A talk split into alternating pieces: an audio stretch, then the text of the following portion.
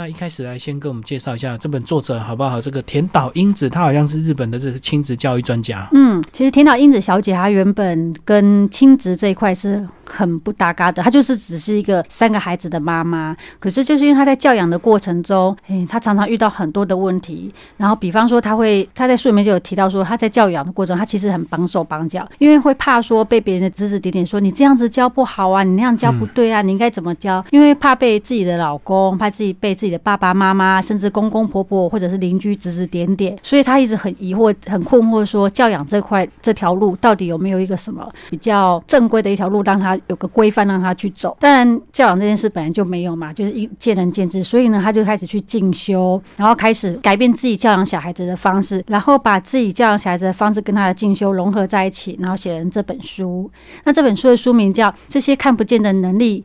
比成绩更重要。顾名思义，就是我们其实不是要教你怎样去教出一个呃考试一百分，然后才艺十八般都会的小孩子，而是要告诉你说哪一些的呃能力对于他的未来是有帮助的。因为我相信很多爸爸妈妈常常会去幻想说小朋友长大以后会做什么啊，然后他的另一半是什么样的人呐，他会在什么样的公司上班呐。可是你虽然想归想，可是在目前为止，如果你的孩子正在就读阶段，你可能追求的还是成绩，还是名次。对，但是我们现在就是撇开这些实质上的成绩啊、名名次之类，我们好好来谈一谈，说你从生活中的习惯跟教养中，你可以教出什么样的孩子？有一句话说，孩子是父母的照妖镜。其实你在小孩子身上看到的一些坏习惯，其实都是源自于父母本身带过来的。因为小孩子一开始他没有学习的对象，所以他最简单就是观察父母亲在做什么。那常常你在做什么，无形中他看到之后呢，他就会学起来。那不经意他就会展现出这样的一个。动作或者是这样的一个言语哦，那其实这本书主要就是针对这个作者他亲身的一个这个教养经验，到底是什么样的能力会比成绩更重要？那其实这本书呢，总共分为这个五大章节哦。那有些章节呢，从这个章节名称就可以一针见血的去提到这个章节的呃它的重要性。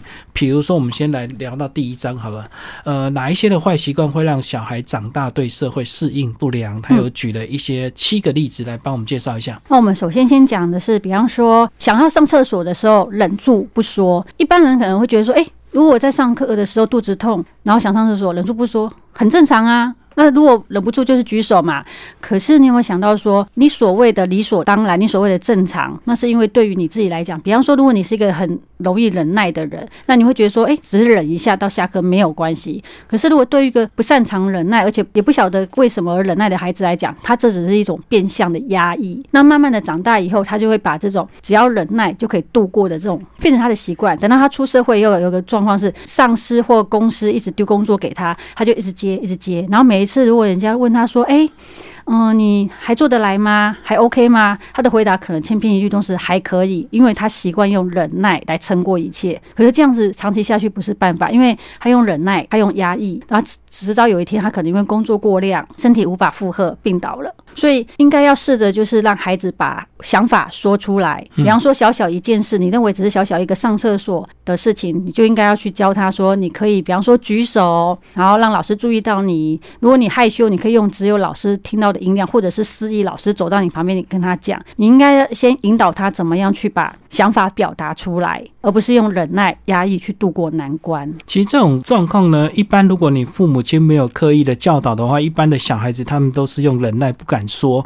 然后就想说反正就忍到这个下课后。对。那因为你上课讲出来的话，第一个可能会影响到老师上课的这个呃过程，那第二个你你可能会被其他小朋友笑，小朋友就会笑你说哎什么你拉肚子啊，或者是什么。呃，你怎么这个毛病那么多？所以你就习惯用忍耐，不敢讲。那其实从这边也可以延伸出这个：当你什么都事情都是用忍耐来度过的话呢，以后你就会无形中到了长大之后，你可能遇到一些，就像刚刚何桥所提的这个：如果你上司这个过度分派过重的任务给你，你也不敢反抗，或者是你也不敢呃表达意见的话，你就只能压抑到自己，最后就造成自己的一个过劳这样子。没错。呃，所以这个变成说，其实父母亲就应该这个提早要教育小。朋友，当你在课堂上有任何的问题，你只要感觉到不舒服，或者是你可能想打瞌睡了，你都可以很主动的跟老师讲，然后说呢，你可能要去冲个脸啊，或者是上个厕所这样子。其实像我以前也是不敢讲，可是后来当我现在回头来看这个事情的时候，我发现如果老师看到你愿意主动表达，老师反而会很高兴。嗯，因为一般的人都是没反应，然后就撑在那里，撑到下课就哇一哄而散，大家去玩了。上课大家都不会有反应。那如果你愿意主动表达，跟老师表达你现在的身体状况的话，其实老师反而会更喜欢你这样的一个学生。对，因为不会这样撑着。如果你撑出问题，老师还要承担这个结果，对不对？嗯那另外一个呢，是不会说善意的谎言。说到谎言这部分，我相信有很多父母就是，当你知道你的小孩说谎的时候，会很难过，对，生气、伤心，然后想说为什么小孩子会这样子？是不是我跟他的沟通出了什么问题？为什么他不信任我，然后反而一直自责？其实啊，说谎是我们人类的一种很重要的社交能力，尤其是善意的谎言。小朋友如果事先是说谎，他可能的原因是因为怕被骂。对，然后想要逃避一些问题，想要隐瞒一些问题。其实你当然你知道他说谎，说你应该做的事是引导他说出实话，而且要让他知道说这个谎说完了这个谎言以后，你后面的结果会什么？因为我们也知道说一个谎还要再去圆一个谎。那如果让他早一点知道说，如果你说这个谎后面会导致什么结果，早点引导他，让他知道那个结果，其实等于是在告诉他说，其实你说实话会比说谎话好。这是在说谎，可是如果是善意的谎言就不一样啊。善意谎言是一种同理心跟贴心。我们比方举个例好了，如果现在有人送金明你生日礼物，但那个礼物其实是你很讨厌的，但是你还是会说啊、谢谢你，我很喜欢。你总不会很严厉的跟他讲说我不喜欢这个东西，这样很伤人嘛，对不对？因为我们在人际交往过程中，偶尔的善意的谎言是需要的，所以书里面有就提到善意的谎言其实对小朋友来讲是应该要的。其实你讲到这个，我觉得这个跟日本人的民族性就有关系哦。不管你送他什么大东西、小东西，他的第一个反应就是哦，就是很惊讶、很开心，然后这样子，不像我们台湾人啊。啊！你怎么送我这个？这个我没用，这样子。那其实这个章节讲到这个善意跟恶意的这个谎言的，那其实我在想这个事情哦，就是说，其实也许小朋友他一开始他还没有分辨什么是恶意跟善意的谎言之前，他为什么会说谎？在这本书有讲到一句话非常的重要，呃，你们这本书也很贴心，把它这个反黑字把它标示出来，我才发现说，哎，真的是一针见血哦。连我这个看到之后，我就发现啊，原来小孩会说谎，不管这个谎话是善意或恶意的，是因为他的这个处境是比大人弱势，所以他没有自我保护的能力，他只能靠说谎来自我保护，为了怕被大人骂或者怕被老师骂这样子，所以他做了错事之后，他第一个反应被指责之后，他一定是先说谎，对。因为他害怕。对，对，那如果当你了解之后，你能够引导出来，告诉他说，其实你说实话之后，反而不会受罚，他就会真的说实话。以后他就会养成习惯，说我做错事，我就赶快承认，我反而会比隐瞒更好，这样子。因为隐瞒以后，你可能还要讲更多的谎言，总有一天会东窗事发。对，而且你隐瞒之后呢，大人会继续追问。那当他继续追问，你就一直在想下一个谎言，那一直圆，一直圆，圆到最后你，你只会让自己更加的痛苦。嗯，你一开始如果说很诚实的马上回答，这当然也是无形中也在教育这个家长。如果你的小朋友做错事，他第一个时间他马上就承认的话，其实家长反而应该奖励这个小孩子，没错，所以这样反而会让小孩子以后养成习惯，做错事赶快认错。对，也许就是他以前的经验中或他的过程中就已经有不好的印象，因为可能就曾经说了实话，然后马上被骂，所以他后来就想说，那我就不要说实话啊，我就改说谎话。所以在他小孩子说实话的当下，应该要给他鼓励，给他一个拥抱。所以这样子，我反而想到前阵子有看到一本书，这个有些父母亲就会很这个奸诈的诱骗小孩子说：“你乖乖给我说实话，你说实话我就不处罚你。”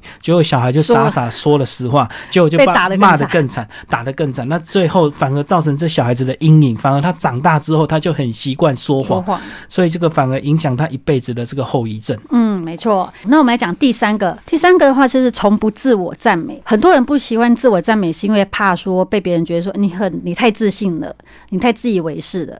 我不晓得，比方说金明，如果有人现在有人赞美你。的话，你第一个反应是什么？你会是先哦好谢谢，好很大方的接受，还是说啊没有啦没有啦，我没有你说的这么好？因为你知道吗？其实这个部分呢、在小朋友的心理上，他如果是马上就否决自己的那一种话，他其实就是一种不认同自己的优点。那长期以往下来，他就很容易丧失自信。比方说，这小朋友他明明做事很细心，然后我们夸奖了他，但是小朋友却觉得没有啊，没有，我没有这样子啊，就代表说他完全就否定了自己。其实我们应该要，就是爸爸妈妈应该以身作则。以后如果有人赞美你的小孩子，不管他赞美什么，你可以。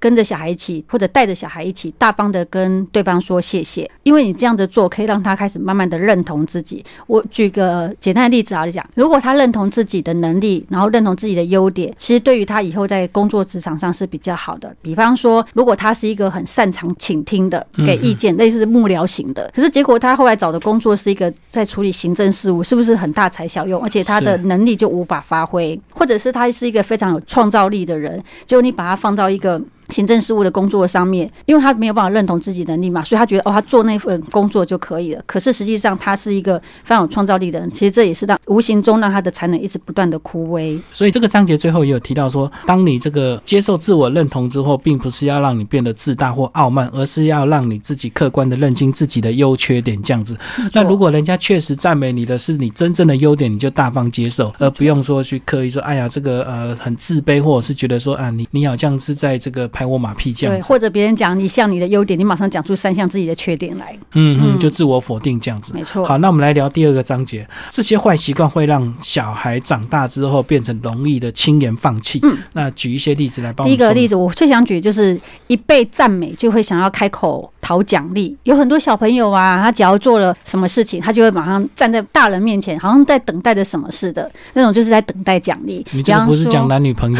有些女生啊啊，那情人节到，那你要送我。什么？那男生就会三条线，早知道我就不要提醒你这样。你错了，如果是男女朋友的话，女生才不会讲啊，女生只会说哦，后天好像是情人节，哎，只会这样讲，不会讲接下来那句话。那接下来那句话，男生自己体会，就不要讲啊，就哦，我想睡觉。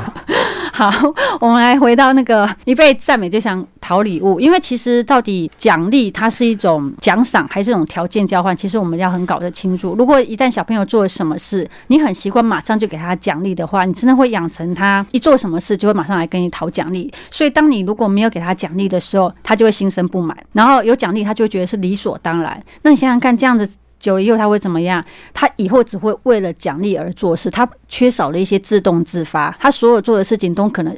只是因为有一个很强烈的诱因在那边，而不是为了自己。就是当你这个奖励消失的时候，他自然就不想做了，因为他觉得已经没有好处。对，就摆烂。其实这个我就想到这个，我们去一些海洋公园看到那个海豚啊，为什么会一直跳、会表演、会翻跟斗、会玩球？就是因为他每次做完一个表演之后，那个呃，他的驯养师就会给他一条鱼吃。没错。那因为养海豚跟养小孩是不一样的，小孩有很多情绪，他并不是说今天你这个对他好，他明天就忘记。那如果你养养海豚，可能很。单纯，就是他做这个动作哦，你就给他一条鱼吃，然后他就知道他每次跳一下，他就有东西吃这样子。但是小孩是不一样的，你不能够用。每一次的奖励来控制他的这个行为，这样子。对，而且你这个奖励到最后只会越来越大。你可能小时候给他一颗糖就可以了，而再大一点，可能变成必须要付出金钱，或者甚至什么出国旅游之类的。就是你那个奖励要随他年纪的这个成长之后，你会可能会有一些人的这个欲望，你会越来越难填补，就反而会造成你自己的一个教养上的困扰。因为小孩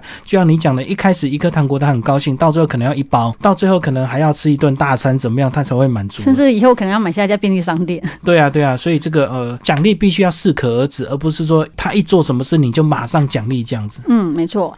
然后呢，还有一个就是另外一个我要讲建议提的是，认为爸爸妈妈帮他整理房间是理所当然。为什么我要特别讲这个？因为这个姐啊提到的就是一个自己的领域跟他人领域的部分。我相信现在社会上有很多的新闻都有人去侵犯别人或伤害别人，这些人通常他是因为他已经没他没有办法去分辨是你的领域或者领域。那我们。简单来讲，比方说，孩子刚生出来的时候，小小的时候，他没有分什么你没有你我的分别。可是他慢慢的长大，他其实是有自己的领域的分别，跟爸爸妈妈领域的分别。家里有小孩的应该都知道，小朋友常常都会搞出一种叫做秘密基地。那没有什么，他可能就只是一个棉被搭起来像小帐篷一样，或者只是他房间的某一块，他把它称为秘密基地。为什么会有这个东西衍生出来？就是因为他完全没有自己的范围啊。他所谓的他的房间，其实爸爸妈妈也是随时随地都可以走进来。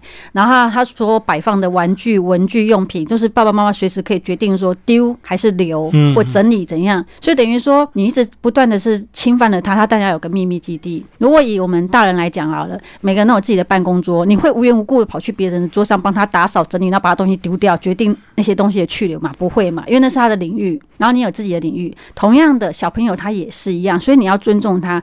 如果你长期以往都是觉得说他是我的小孩啊，这房子是我的，我们一起住啊，所以打扫他的房间，决定他东西的去留由我决定。那么你的小孩自然而然他也不会去尊重别人，他可能到了学校以后，认为随时随便的打开别人的置物柜，拿走人家的东西丢掉或者怎样处理，他都觉得这是很正常的，因为他在家里就是这样被对待，所以他出去会这样子。所以这样讲就是说，如果你爸妈这个很习惯常常帮小孩主动打扫他的房间的话，最后反而会造成一些反效果，就是没错，小孩子也会这个理所当然认为说这个没有所谓的这个领域或隐私权的这个问题，他也可以随时去帮人家这个看到他桌面很乱，他就帮人家全部弄弄弄，全部丢掉。也许但是它里面也许有些重要的资料。没，错，所以在做这个动作之前，应该要随着小孩的成长，慢慢跟小孩子沟通。你的房间什么时候想要打扫？那如果你想打扫的话，那爸爸妈妈跟你一起来帮忙，好不好？我一起来整理你的房间。那如果你不愿意的话，那你要自己定一个期限，你自己要把房间整理好，而不是主动就噼里啪啦就把你东西收干净。表面上收干净，可是回来小孩会气得要死。没错，你就是他，可能他很多东西都不小心被你丢掉。没错，我就常常犯这件事。我有时候趁小孩去上学的时候啊，还他们还小的时候，我会这样子做，就是他们不在嘛，那这时候我就开始大扫除，对就很多我认为都不需要的东西，我通通烧掉，东西纸张就回来的时候哭的乱七八糟，因为他觉得那个纸张是他精心的美劳作品，是他的什么什么的，我才知道说哦，原来在我看起来不起眼的一坨废纸，在他的眼里是他的杰作。而且可能有些东西，这个小小便条纸是他跟他同学这个呃互相留这个呃纸条的一个纪念怀念，对他想要珍藏起来。可是，在我们大人眼光来讲，就觉得它就是一张乐字，然后一张废纸，然后里面写一些乱七八糟的字这样子。对，所以啊，如果你下次要在动手清理孩子的房间之前，请你先停住想一想，然后去征询他的意见。那当然，最好的方式就是像金米刚刚讲的，你直接给他一个期限，然后请他自己动手。你只要在旁边就是帮忙收拾垃圾就好，你不要去主动干涉，然后去主导一切。甚至我觉得呢，如果说你可以在某一个假日，然后你就约定好说，我们今天大扫除，然后个人整理个人的房间。那整理完了之后呢，我们就一起去吃大餐，或者是去看电影。那小朋友知道说他等一下要做这个事情，他就会动作非常的快。非常积极。因为他期待要赶快出去玩，或者是赶快去吃大餐这样子，这样无形中也是增加生活的一种乐趣。这样，嗯，没错。好，然后我们接下来要介绍的是老是忘东忘西，让爸爸妈妈送东西到学校，这个很常发生哦。只要你的小孩一旦上了小学，就很正常。什么今天忘忘记带课本啊，然后明天带忘记带毛笔啊、美劳用品什么的都有。那很多爸爸妈妈就是哦，只要一接到小孩一通电话，好，马上就火速的把东西送到学校，因为。通常他们会觉得说，他没有带这个东西，好可怜哦。他没有那个用品，可能会被老师骂，骂被同学笑，甚至他可能会当下会觉得很尴尬，自己别人都拿出来，为什么自己拿不出来？我可以体会爸爸妈妈这样的心情。可是其实，如果爸爸妈妈你就选择在孩子一通电话来以后，你把东西火速送到学校，其实你是剥夺了他学习的权利，因为其实他。忘记带东西这件事对他来讲也是一项学习，是一个经验，而且是非常好的经验。他还小嘛，你让他忘记记住这种尴尬，或者是有羞辱的感觉，或者是那种不知所措的感觉，总比等到他长大以后再来经历好。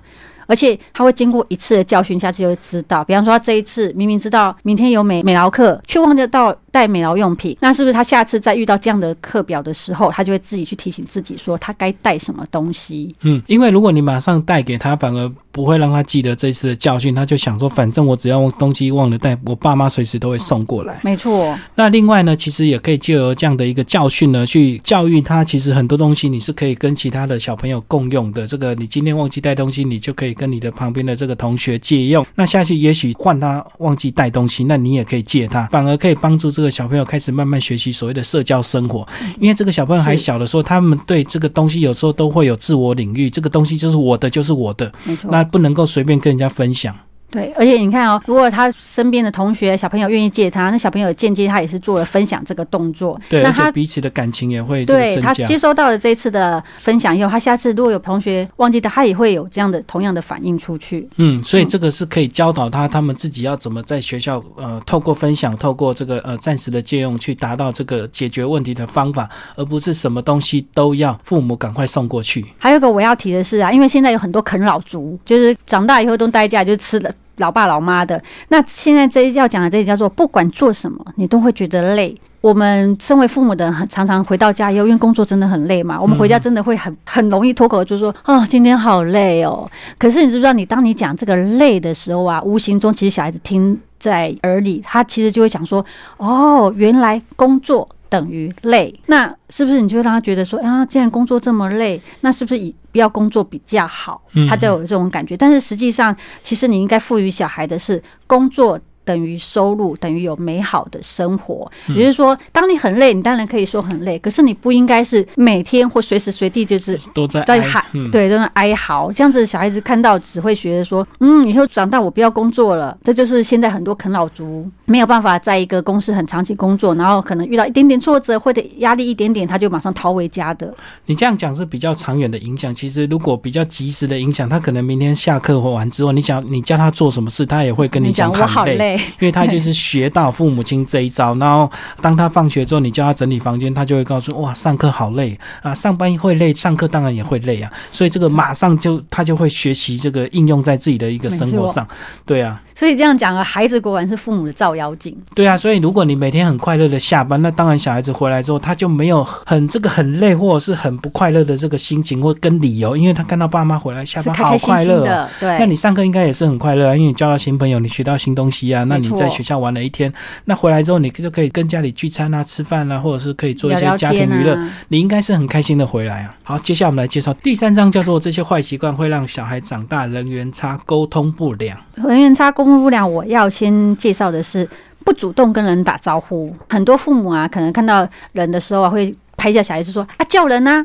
叫阿姨呀，或什么什么之类的。要有礼貌。其实你这个动作虽然是鼓励他，但是对他来讲是有压力的。我觉得不妨爸爸妈妈从自己开始，比方说你遇到邻居，你就直接大声跟邻居问好。那小朋友看着他会学习。然后你如果比方说到亲戚朋友家，也主动跟人家问好，你先开口，让小孩子学习你的先开口，而不是一直在后面推着把他往前推，叫他去开口之类的。因为为什么要讲到说要主动打招呼？因为主动打招呼，它跟于你在人际交流上面，你就。等等于拥有了一个主导权，而且一个主动打招呼的人，他通常也是会营造一种快乐的氛围，大家会喜欢。那你大家会喜欢，你就会自然而然往你身边靠近嘛，因为你就会成为一个受欢迎的，而不是说，嗯，大家遇到一堆人的时候，你自己默不吭声在旁边像个幽灵一样，是那种那种也是会让人家比较排斥的。所以刚讲这个，就是觉得说，呃，你这个父母亲看到邻居或看到师长或者是看到朋友，你没有主动打招呼，你却一直要你的小孩主动跟人家打招呼，那小孩子当然第一个心。不甘情不愿，第一个他也可能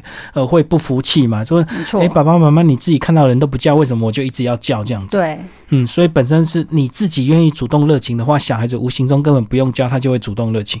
因为当你跟隔壁邻居大人聊得很开心了，小朋友自然就会跟隔壁邻居的小孩子也会玩得很开心。没错。然后另外一个呢是要介绍的是，挨骂时不说话。很多小朋友在被骂的时候都是点点。我相信现在在听的听众朋友里面很多，你在上班的时候可能被主管骂、被上司骂，你也是会安安静静的。但我们要探讨一下为什么会这样子，因为有可能是哦，你小时候。就曾经因为被骂，然后你讲了，你想要表达，可是你可能一表达就又被骂的更惨。就你要解释，对，结果你的记忆里面就停留，就把这个记忆记下来，所以你就知道说，挨骂的时候你就应该要安静忍耐。可是这样是不对的，因为做父母的，如果说当小朋友做错事的时候呢，你应该用责备。而不是用发怒的责备，我觉得这很难做到。可是不管你是生气的在骂他，还是很单纯的在责备他，你都一定要让小孩子都知道说他错在什么地方，然后他应该要怎么做，而不是只是单纯的噼里啪啦的发泄完以后，发现到哎。好像刚刚并没有把小朋友真正错在哪里给他点出来，他只觉得自己受气了，然后被骂了一顿。其实刚刚讲到责备跟发怒，我觉得差别就是在发怒，你不给对方辩解，你就一直骂单向的。那如果你责备的话，可能会有讨论空间，说：“哎，你为什么要这么做？那你知道这么做会造成什么样什么样吗？”当你用这样的一个情绪跟这样的一个方式的话，其实小朋友他反而比较容易说出他真心的话，也许他是有他的原因。那如果你用发怒的话，小朋友根本一句话都不敢顶。对。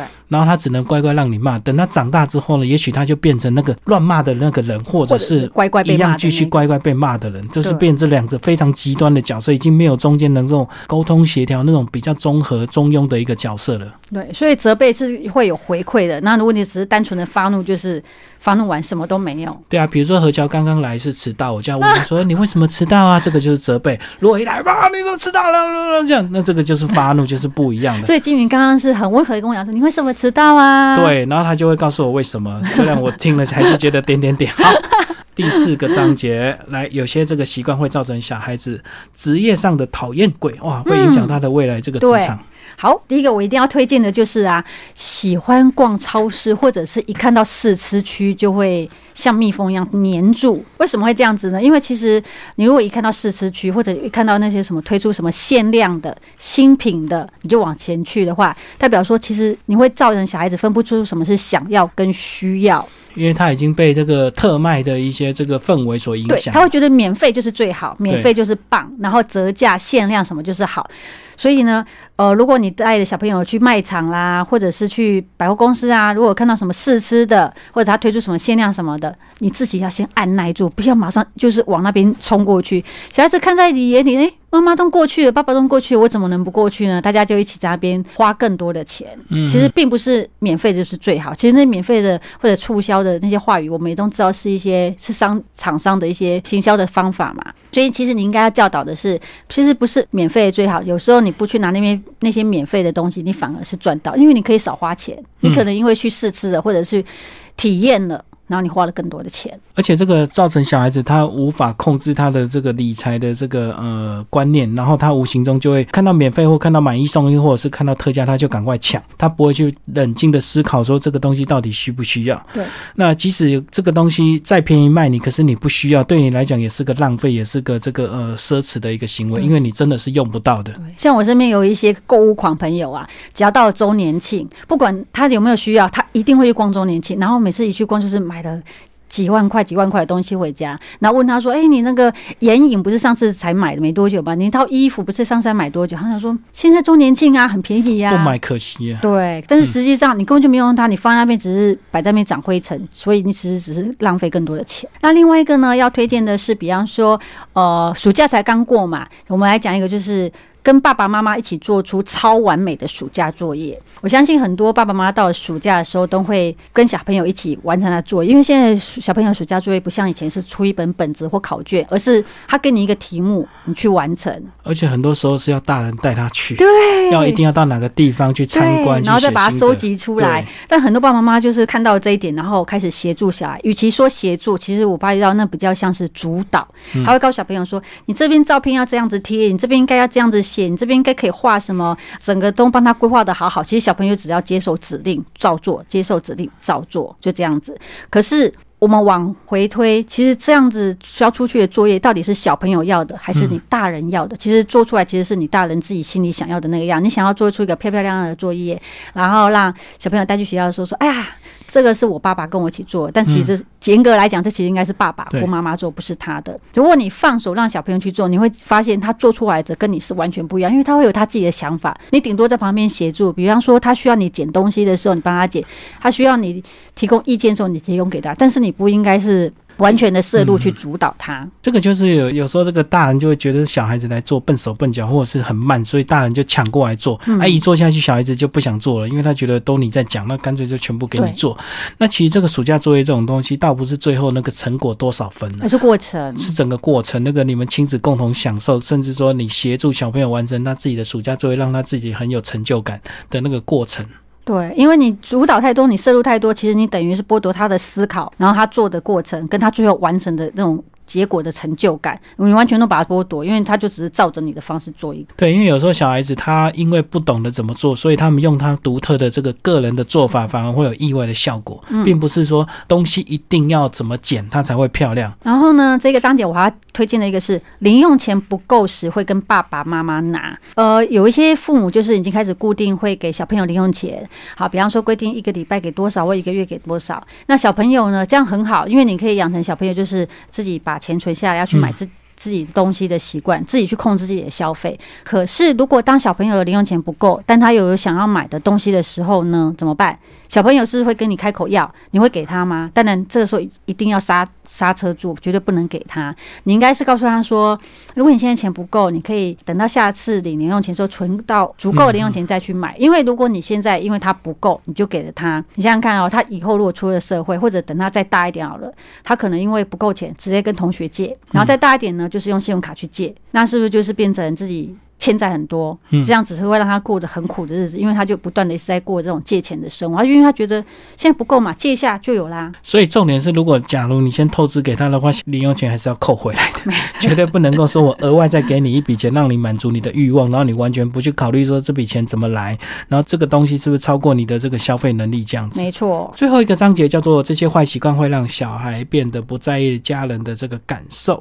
啊，先来讲一讲。第一点，我觉得蛮有感受。到吃到饱餐厅用餐，总会有剩下的食物没吃完。反正我们吃到饱已经付了钱了，那没吃完也没有什么关系。这个错误的观念会造成小孩子以后不在意别人的感受。对，而且他会很不珍惜，特别是啊，因为他不珍惜食物。你看，珍惜食物，我们这几个字我们看似很简单，但是他所谓的珍惜要从哪里开始？其实从源端，比方说去从生产那个食物的人，然后到运送这个食物的人，到把它。把这道食物清洗，然后烹饪成到我们桌上的佳肴的那些人，都是我们应该要珍惜、要感谢的。可是吃饱饱餐厅有个很大的问题是，就是像你刚刚讲的，我们因为已经付了钱了，嗯，就算我们多拿了，不吃完也不觉得怎么样，因为我们都付钱啊。所以其实父母带小孩带小孩子到吃到饱餐厅的时候，你应该要教他的第一件事是，只拿你吃得下的、吃得完的，对，不要多拿，因为你多拿那些东西就浪费，餐厅也不可能再把它。摆回去，它就是倒掉。所以这点非常重要的是，你只要告诉小孩子，不论在任何时刻都要珍惜应该要珍惜的东西，就算到吃到饱餐厅也一样。那在吃到饱餐厅，我们还常常看到一个现象，就是有些人会吃的满桌都是，或者甚至掉的满地都是。通常这种人呢，其实他就是像刚刚的那种金明开始讲，就是他会觉得说，我都已经付钱了。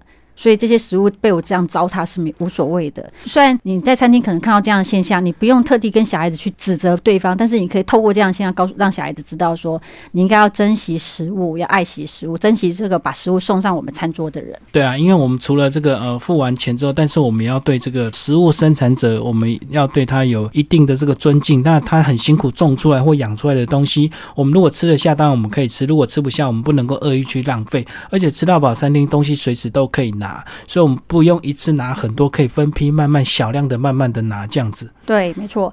然后呢，还有一个就是我要介绍的是，功课没有做完就不去上学。为什么会提到这个？因为其实现在的小学生啊，老师说，他们功课真的还蛮多的。然后有一些小朋友可能会觉得说，这个没有做完，我不敢去上学，怕被骂，对，怕被同学笑。对，那我们长远一点来讲的话，功课没有做完就不用去上学。那如果说现在你是个有背业绩的人，你业绩不到你就不用上班吗？是，对，真的，我真的有遇到那种他业绩不到他就请假了。可是问题是你请假你。更不可能去冲你的业绩，也追不到你的业绩啊！你只会业绩越来越烂呐。所以其实这是一个逃避的心理。你应该是好，既然我没有完成，那我还是去，然后而且是去面对它。对，而不是说哦，我现在没有做完，我就不去上学。好，那这本书呢是呃我们的日本作家哦田岛英子所写，新自然主义所出版。这些看不见的能力比成绩更重要。那这本书有分为五大章节，那每个章节都有一些坏习惯，会让小孩长大影响他们的一些不好的一个呃生活。呃。那最后呢，何乔再帮我们一下总结一下这本书。嗯。